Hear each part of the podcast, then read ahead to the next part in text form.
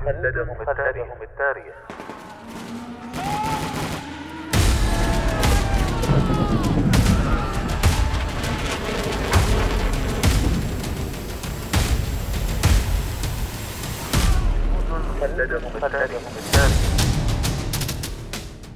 كم يفخر التاريخ العسكري برجال كتبوا سيرهم في سجلاته بحروف من الجهد والتضحية والعطاء. فبقت أسماؤهم خالدة باقية مثالا لمعنى الجندية التي دبت خطواتها كل شبر من أرض الوطن. جنود خلدهم التاريخ. برنامج أسبوعي نتعرف من خلاله على الجنود الذين ضحوا بحياتهم من أجل أوطانهم. يعده الدكتور هلال بن سعيد الحجري ويقدمه الرائد الركن. محمد بن سعيد المشيخي لودميلا بافليشينكو سيدة الموت.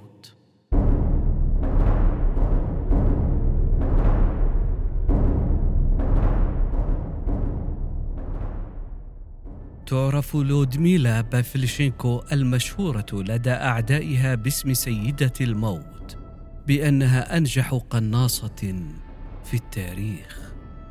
تحكي لنا قصتها الكاتبة والصحفية الأمريكية كوني جنتري ولدت لودميلا بافليشينكو في عام 1916 في بيلا تسيركوف وهي مدينة أوكرانية كبيرة تقع جنوب كييف.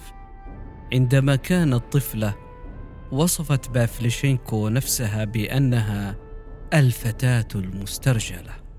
وكانت تستمتع بالمنافسة في مختلف الأنشطة خاصة ضد الأولاد.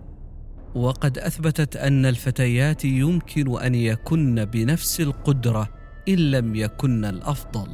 في سن الرابعة عشرة انتقلت بافليشينكو مع عائلتها إلى كييف. أثناء وجودها في كييف التحقت بفصل الرماة. حيث حصلت على شارة قناصة فوربورغ وهي عبارة عن وسام مدني وشهادة رماية. حصلت على وظيفة في مصنع أسلحة محلي وفي عام 1937 التحقت بجامعة كييف. اهتمت بافليشينكو بالتاريخ وكانت عازمة على أن تصبح مدرسة. تنافست في فريق المسار الجامعي وواكبت مهاراتها في القنص من خلال أخذ دورات في مدرسة لتعليم الرماية. في شهر يونيو من عام 1941 أطلق هتلر عملية بربروسا وبدأ الفيرماخت غزو الاتحاد السوفيتي. في ذلك الوقت كانت بافليشينكو تبلغ من العمر أربعة وعشرين عاما وكانت في سنتها الدراسية الرابعة. بمجرد علمها بالغزو شقت بافليشينكو طريقها بسرعة إلى مكتب أوديسا للتجنيد. حث المسجلون بافليشينكو على أن تصبح ممرضة لكن عقلها كان مصمما على الانضمام إلى المشاة السوفيتية.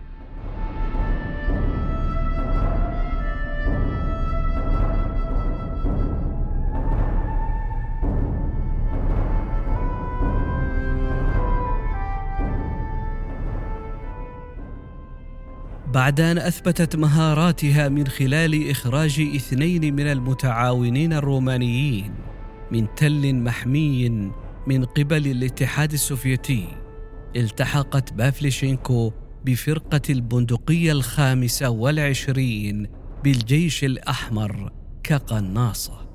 أصبحت واحدة من ألفين قناصة سوفيتية في الخدمة العسكرية. نجت خمسمائة منهن فقط من الحرب. قاتلت بافليشينكو لمدة شهرين ونصف تقريبا على الخطوط الأمامية خلال حصار أوديسا. أثناء وجودها في أوديسا سجلت 187 حالة قتل وحصلت على ترقية إلى رتبة رقيب أول. في شهر أكتوبر من عام 1941 عندما سيطر الجيش الألماني على أوديسا انسحبت بافليشينكو ووحدتها إلى سيفاستوبول للدفاع عن المدينة.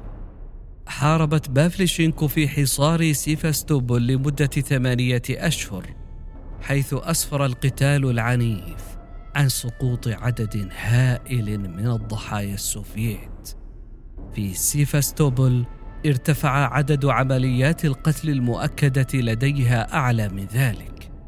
وبحلول شهر مايو من عام 1942 سجلت بافليشينكو 257 حالة قتل مما أدى إلى ترقيتها مرة أخرى إلى رتبة ملازم أول. كلما ارتفع عدد حالات القتل المؤكدة لبافليشينكو أصبحت مهامها أكثر خطورة وشمل ذلك القنص المضاد أو الانخراط في مبارزات مع قناصة العدو. فازت بافليشينكو في كل مبارزة خاضتها بما في ذلك مبارزة واحدة استمرت ثلاثة أيام. في شهر يونيو من عام 1942 أثناء القتال في سيفاستوبول أصيبت بعد أن أصابتها شظية من قذيفة هاون في وجهها. رأى الجيش أن بافليشينكو ذات قيمة كبيرة للغاية. قبل أن تتمكن من الشفاء التام من إصابتها سحبتها القيادة العليا السوفيتية من المعركة. في الوقت الذي قضته في القتال حصلت بافليشينكو على رقم قياسي بلغ 309 عمليات قتل مؤكدة.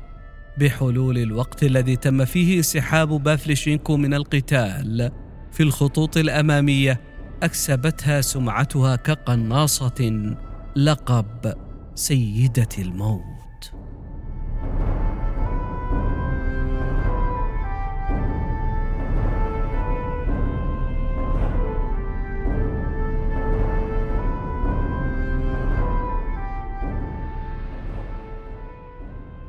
عرفها الجيش الألماني جيدا. لقد حاولوا رشوتها. ولكن قرب نهاية وقتها على خط المواجهة أصبحت الرشاوى الالمانيه تهديدات. ذكرت إحدى الرسائل إذا أمسكنا بك سنمزقك ثلاثمائة وتسع قطع ونبددها في مهب الريح. عند سماع هذا التهديد قالت بافليشينكو إنها كانت سعيدة فقط لسماع أن العدو يعرف سجلها بدقة. بعد أن تعافت تماما من إصاباتها لم تتم إعادة بافليشينكو للقتال على الخطوط الأمامية. وبدلا من ذلك أعطتها القيادة السوفيتية دورا جديدا. إنها الدعاية. في أواخر عام 1942 وصلت بافليشينكو إلى واشنطن العاصمة. سافرت وقد أصبح الآن ملازما سوفيتيا عالي الأوسمة. إلى الولايات المتحدة نيابة عن الاتحاد السوفيتي في محاولة لحشد الدعم الأمريكي لجبهة ثانية في أوروبا. كان الجيش الأحمر يعاني من خسائر فادحة في الأرواح. احتاج ستالين إلى جبهة ثانية لتقسيم القوات الألمانية التي كانت تغزو أوروبا الشرقية بسرعة وتتوغل في عمق الأراضي السوفيتية. أصبحت بافليشينكو أول مواطن سوفيتي يتم الترحيب به في البيت الأبيض. في البيت الأبيض التقت بالسيدة الأولى إليانور روزفلت وسرعان ما أصبحت المرأتان صديقتين مدى الحياة. ثم طلبت السيدة الأولى من بافليشينكو الانضمام إليها في جولة بالولايات المتحدة حتى تتمكن بافليشينكو من التحدث إلى الأمريكيين عن تجربتها كامرأة في القتال. انطلقت بافليشينكو في جولة في الولايات المتحدة رغم أنها لا تجيد الإنجليزية وألقت خطابات في جميع أنحاء البلاد مدافعة عن التزام أمريكي بالقتال في أوروبا. أمام آلاف الأمريكيين الذين تجمعوا لرؤية امرأة صلبه في القتال ترتدي الزي العسكري. لكن الصحافة الأمريكية غالبا ما وجدت اهتماما أكبر بموضوعات مثل أسلوبها أو افتقارها إلى المكياج. وكانت المقالات المكتوبة في الصحف غالبا ما تقلل من شأن إنجازاتها حتى أن أحد المراسلين ذهب إلى حد إخبار بافليشينكو أن النساء في أمريكا يرتدين التنانير القصيرة. وعلى النقيض من ذلك فإن تنورتها الطويلة ذات اللون الأخضر الزيتوني جعلتها تبدو بدينة. وسألها مراسل آخر عما إذا كان مسموحا للمرأة بوضع المكياج في الخطوط الأمامية. صرحت بافليشينكو أنه لا توجد قواعد ضد ذلك لكنها تساءلت. من لديها الوقت للتفكير في أنفها اللامع عندما تكون هناك معركة مستمرة؟ دفعت الأسئلة الغريبة والمتحيزه جنسيا جانبا وبدأت في العثور على صوتها. واصلت بافليشينكو السفر عبر الولايات المتحدة. حشدت الدعم وتبادل الخبرات من الخطوط الأمامية في خطاب ألقته في شيكاغو قالت بافليشينكو أيها السادة أبلغ من العمر خمسة وعشرين عاما وقد قتلت حتى ثلاثمائة وتسعة من المحتلين الفاشيين. ألا تعتقدون أنكم كنتم تختبئون وراء ظهري لفترة طويلة؟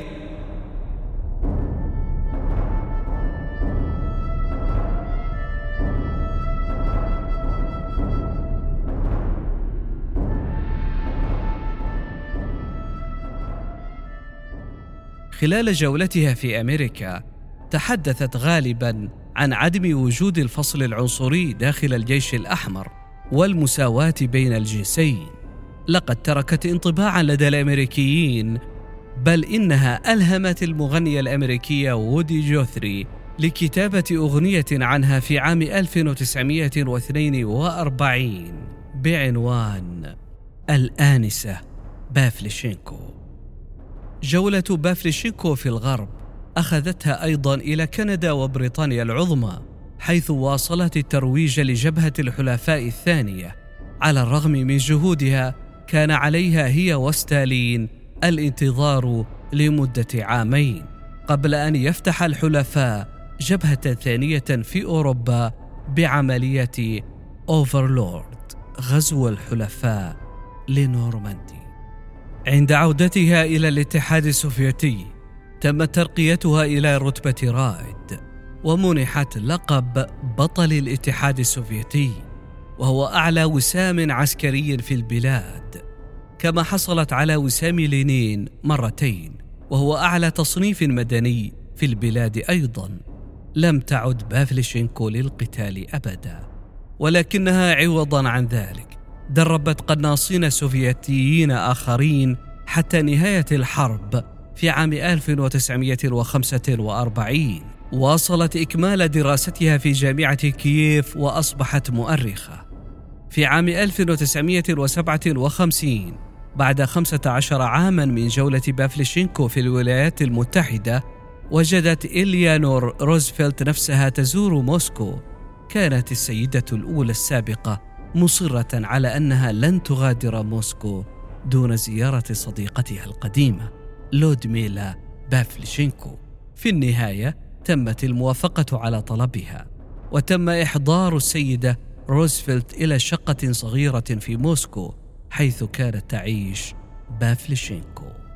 لسوء الحظ كما هو الحال مع العديد من الجنود عانت بافليشينكو من سنوات عديدة من اضطراب ما بعد الصدمة والاكتئاب.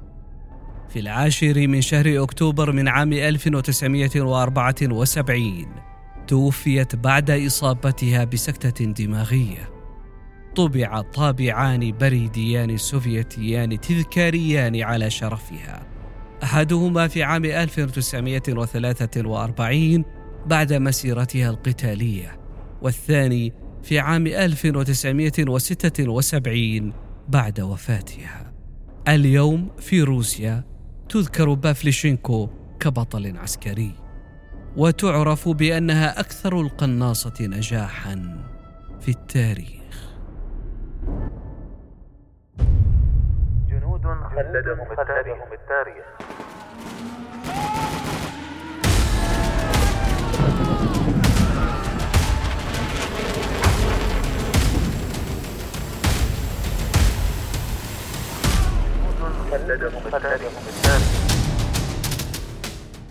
كم يفخر التاريخ العسكري برجال كتبوا سيرهم في سجلاته بحروف من الجهد والتضحية والعطاء فبقت أسماؤهم خالدة باقية مثالا لمعنى الجندية التي دبت خطواتها كل شبر من أرض الوطن.